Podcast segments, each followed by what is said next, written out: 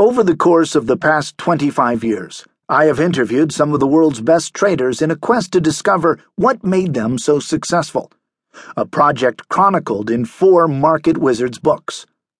I sought to answer the question, what differentiates these traders from ordinary market participants? What common traits do they share that might explain their extraordinary success? The little book of Market Wizards is a distillation of the answers to these questions. Essentially, this book provides an overview of some of the major insights garnered across the 4 Market Wizards books, spanning a quarter century. The Little Book of Market Wizards is not intended as a replacement for the books in the Market Wizard series, but rather as a pithy introduction. I have extracted the lessons that I thought were most important in the interviews conducted for the Market Wizard series. Individual readers, however, are likely to draw their own points of emphasis.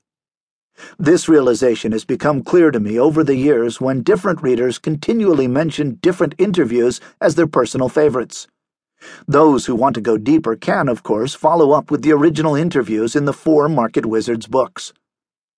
Readers with an interest in trading and investing who have not read the Market Wizards books should find this book provides a concentration of valuable trading advice in a concise and accessible format.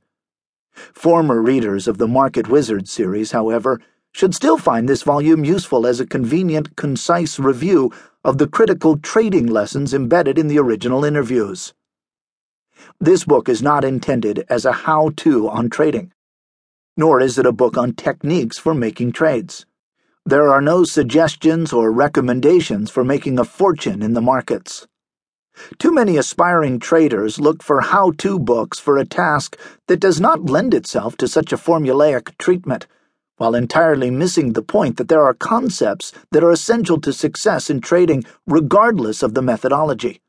Readers looking for the secret formula to making easy money in the markets will not find the answer here and are likely to be disappointed. Although I would argue that they would likely be disappointed as well with the results of following the prescriptions of books that promise such an outcome. Readers who instead seek to build the foundation for potential success in the markets should find the ideas in the Little Book of Market Wizards valuable, if not essential.